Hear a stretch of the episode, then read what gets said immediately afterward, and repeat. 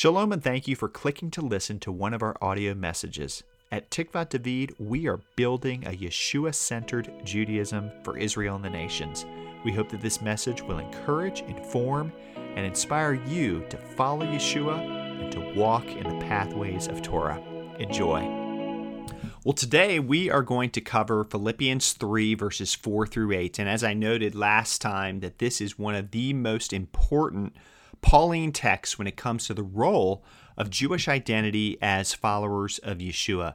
Uh, this text has provided plenty of fuel for the prevailing viewpoint that Paul was basically advancing a law free gospel and that his Jewish identity no longer mattered to him anymore. So, this is a big text uh, as our entire movement uh, within Messianic Judaism, and certainly uh, our synagogue at Tikvat David is built upon the idea that Jewish stuff does still matter uh, for both Jews and Gentiles who are in Yeshua. So, it's very important that we consider this text carefully. So, I'm going to read it and then we can have some discussion. Paul says in Philippians 3 4 through 8, Though I myself have reason for confidence in the flesh also, if anyone else thinks he has reason for confidence in the flesh, I have more. Circumcised on the eighth day, of the people of Israel, of the tribe of Benjamin, a Hebrew of Hebrews, as to the law, a Pharisee, as to zeal, a persecutor of the church, as to righteousness under the law, blameless. But whatever gain I had, I counted as loss for the sake of Christ. Indeed, I count everything as loss because of the surpassing worth of knowing Christ Jesus my Lord. For his sake, I have suffered the loss of all things and count them as rubbish in order that I may gain Christ.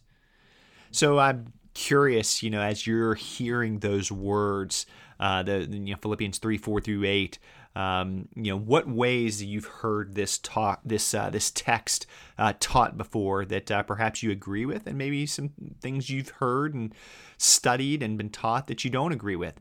Well, let me uh, just share with you my my take on what's happening with these verses. Uh, clearly, uh, in verses four through six, Paul communicates a pretty impressive list of his Jewish credentials.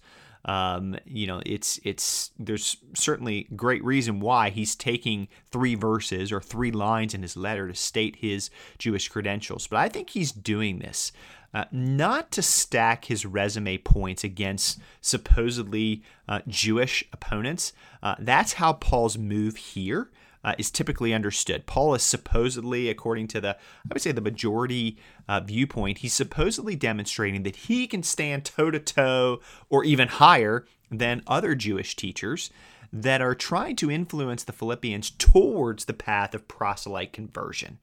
Um, eh, but remember, I've been making the case throughout this series that Paul is actually not responding to Jewish opponents in this letter who are advocating that outcome. Rather, I think Paul is responding to pagan opponents. And the lure for the Philippian disciples is to return to their native pagan way of life.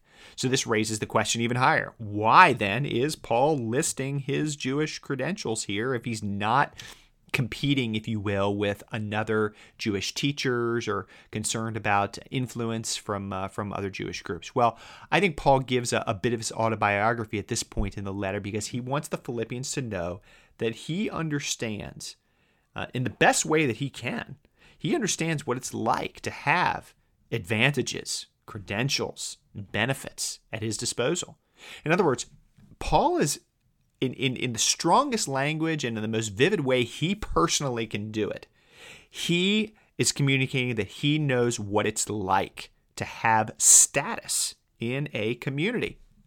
Put differently, Paul could be living the dream. He could be living the dream as a high status Jew in the Jewish community. And so I think what he's doing by listing his credentials here, he's relating to the fact that he understands the opportunities that the Philippians have to gain or return to a status uh, and benefits that they previously enjoyed before they joined this Yeshua centered Judaism subgroup. And I think he's responding to the fact that they're losing their benefits and they are concerned about that and they are thinking about departing from Yeshua. Now, we shouldn't lose sight also uh, as we're thinking about Paul's list of uh, credentials here, we shouldn't lose sight of how he communicates his status here in Philippians 3 in relation to what he shared about Yeshua's status in chapter 2. Remember back in chapter 2 that Paul emphasized the divine status of Yeshua, namely that he had equality with God, uh, yet he emptied himself. And, and Paul unpacks that further back in Philippians 2. So Paul is making it clear through the example of Yeshua previously and now his own example and his own list of credentials that look, he's in touch. He's in touch with, with the desire on the ground that the Philippians are facing.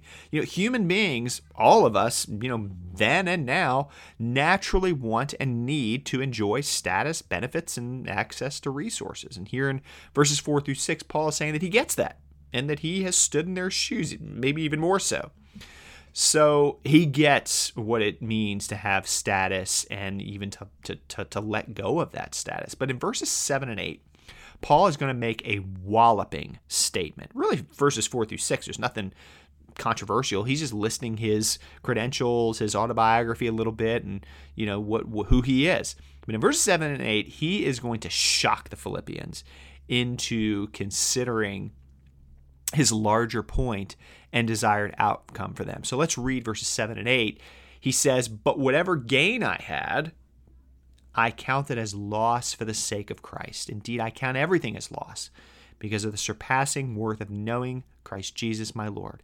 For his sake, I have suffered the loss of all things and count them as rubbish in order that I may gain Christ. So that's that's a shocking, almost unbelievable. It's almost unbelievable language. I mean, how how can Paul say such things about himself?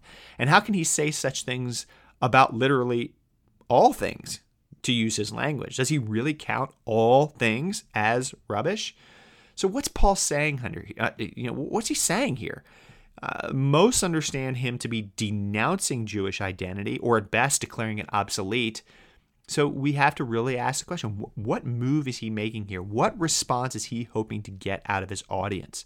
Okay, so I'll try to answer some of my own questions here. First, I don't think that Paul's statement in verses 7 through 8 is in any way denigrating the Jewish identity markers that he listed in verses 4 through 6. Rather, Paul's making a rhetorical point about the greatness of Yeshua. And that point depends on his list in verses 4 through 6 having significant value. Commenting on this text, Chris Zoccali says, quote, the rhetorical strength of the argument in Philippians 3 necessarily rests upon an ordinarily high value placed upon Jewish identity, which would be shared by both Paul and his audience. It would certainly not make much sense for Paul to demonstrate that knowing Christ is superior to something that is already known to be intrinsically deficient. End of quote. I think that's a great point from Chris Zoccali. So, in other words, Paul has a high view of the value of Jewish identity. But his point is in verses 7 and 8 is that knowing Christ surpasses even that highly valuable thing. Way surpasses it. Sadly, the commentary tradition on this text here in Philippians 3 paints a different picture. John MacArthur's comments on this text are representative of how Christians have understood Paul's uh, words here historically. MacArthur says, all Paul's Jewish religious credentials that he thought were in his profit column were actually worthless and damning. Now, that may be, and it is, a common way of reading Paul, but it's problematic. We know from this text and from many other Pauline texts that both Jewish and Gentile identity matter tremendously to Paul. Paul's rule in 1 Corinthians 7 17 through 20 directs both Jews and Gentiles to remain in that condition in which they were called, with context again, being Jews and Gentiles. In Romans 3 1, Paul asks, What value is there in circumcision? In other words, what value is there in Jewish identity? And he answers this question right there in the text in Romans 3. And he says, much in every way. So we know from a multitude of texts that certain prior social identities, uh, particularly Jewish and Gentile identity, not pagan identity, but Jewish and Gentile identities, male and female identities, these things matter to Paul. Note also in verses 7 and 8 that Paul uh, counts not just Jewish identity, but he says he counts everything as loss compared to Christ. And in this rhetorical uh, flourish, all things, he says, are counted as rubbish, not just Jewish things, all things in light of Christ. So, did Paul view sunsets as rubbish? Did Paul view the birth of a child as rubbish? Did Paul view a nice, uh, you know, meal with his friends uh, as rubbish? Uh, on and on we could go. Paul didn't literally view all things or everything as loss or rubbish or crap is the word you know rubbish is uh, the greek word behind the word rubbish is, is can, can be translated as well. And he certainly didn't count his jewish credentials in this way my sense of Paul's meaning in these verses is, is, something like this. And again, these are my words, but they're just, I'm trying to get a sense of, of really what Paul's saying using some modern language and, and framing as well. I think Paul was saying something like this Look, the good life and benefits I could have enjoyed because of my Jewish status have effectively been like a loss to me because I've set aside the opportunity to enjoy that good life and those benefits for the sake of serving Christ. But that sacrifice is 100% worth it. And the sacrifices of any other good thing in this life would be worth it in order that I may faithfully serve Christ. Every good thing pales in comparison to knowing and serving Christ. So, in my statement there, uh, again, just kind of getting the sense of things with what Paul is saying here, good things are still good things. But my rhetoric and Paul's rhetoric uh, involves comparison in order to emphasize a larger point. And so I think it's important to think what what is that larger point and what kind of impact would Paul's point here, rightly understood, have on the Philippians? Well, I think Paul's point uh, regarding the surpassing, his point is the surpassing greatness of knowing and being in Yeshua. That's the point. But I think what he is that's that's the larger point but i think in making that point paul is wanting his audience the philippian disciples to think twice about departing from yeshua and returning to the pagan side of things. In other words i think paul is unleashing massive rhetorical artillery here to inspire the philippians to stay on the circumcision side or the Jewish side of this divide, as opposed to returning to their former pagan way of life. I think he's using over the top hyperbolic language to drive home a point and get the response he's hoping for. He wants the Philippians to see that suffering for Messiah is worth whatever, and Paul really means whatever the cost. You know, friends, following Yeshua is wonderful, but it is not always easy. Often it will present us with decisions that, deny, that deny us benefits, pleasures, and opportunities. They may provide us with a legitimate gain in this world. And, and this can be a, a painful thing to let go of. But if we go the way of Yeshua, we are promised that the reward will be worth it. And nobody made this point better than Yeshua himself, who said in Matthew 16, If anyone would come after me, let him deny himself and take up his cross and follow me. For whoever would save his life will lose it, but whoever loses his life for my sake will find it. For what will it profit a man if he gains the whole world and forfeits his soul?